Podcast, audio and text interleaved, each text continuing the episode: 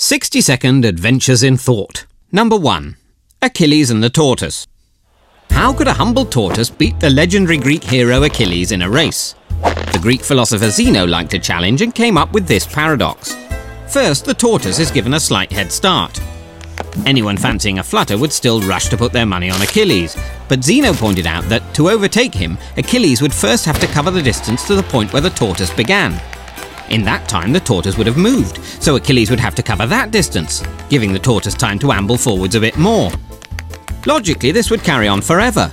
However small the gap between them, the tortoise would still be able to move forwards while Achilles was catching up, meaning that Achilles could never overtake.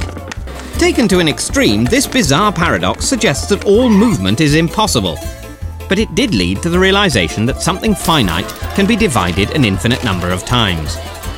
This concept of an infinite series is used in finance to work out mortgage payments, which is why they take an infinite amount of time to pay off.